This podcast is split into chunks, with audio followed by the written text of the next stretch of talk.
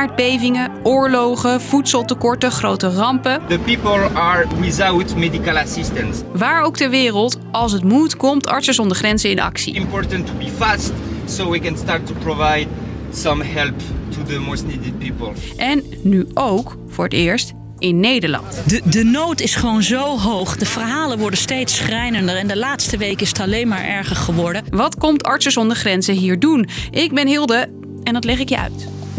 Lang verhaal kort. Een podcast van NOS op 3 en 3FM. Artsen zonder Grenzen, van die club heb je misschien wel eens gehoord. Dokters die in allerlei heftige situaties te hulp schieten. Everybody on the team had to pull people out of the water. This is uh, still a very active uh, conflict. We're going to pick some war wounded. We have to prepare all the freight to deliver it in time to Haiti. Wereldwijd bekend als Médecins Sans Frontières of Doctors Without Borders. Het is een internationale hulporganisatie die vanuit allerlei landen werkt. Allemaal met hetzelfde doel, vertelt deze medewerker. Artsen zonder Grenzen is een organisatie die mensen helpt op plekken waar de gezondheidszorg om wat voor reden dan ook in elkaar is gestort. En tel je al die plekken bij elkaar op, dan kom je uit op meer dan 70 landen. Wij werken in Oekraïne, we werken bij de aardbeving in Haiti, wij werken in Libië in detentiecentra. De organisatie werkt ook in vluchtelingenkampen. Denk aan Moria, het overvolle kamp in Griekenland. It's happening again. There are two massive blazes occurring. This is not a safe place for anybody. Maar ze gaan nu ook aan de slag binnen de grenzen in Ter Apel, Groningen, Nederland. Internationale hulporganisatie Artsen zonder Grenzen zet vanaf vandaag een team in bij het aanmeldcentrum in Ter Apel. Het is voor het eerst dat dat gebeurt in Nederland. Want al maanden zijn er in Ter Apel grote problemen met de asielopvang. Die is overvol. It's uh, unhuman conditions.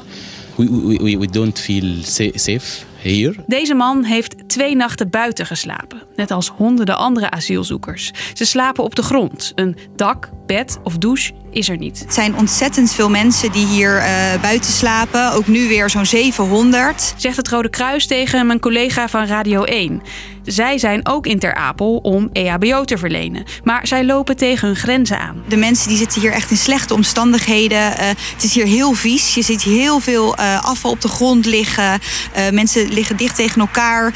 Geen douches. Ook deze man, die uit Syrië vluchtte, I have war in my country and I cannot go back. leeft al een week zonder dak boven zijn hoofd. I know that I am a refugee asking for place, but I'm still a human.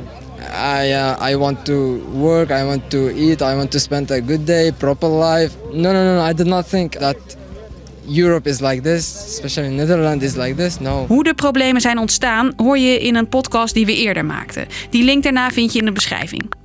Burgemeesters, veiligheidsregio, het kabinet, de politie, allemaal luiden ze al de noodklok. Dit is een situatie die niemand wil. Maar een oplossing, die is er nog steeds niet. Sterker nog, het is alleen maar erger geworden. De problemen zijn nu zo groot. We konden gewoon niet meer toekijken. Zegt Judith Sargentini van Artsen zonder Grenzen. Mensen hebben geen bedden. Mensen hebben geen tenten. Mensen hebben geen douches. Mensen krijgen onvoldoende te eten en te drinken. Basisgezondheidszorg is er niet. Mensonwaardig noemt de organisatie het.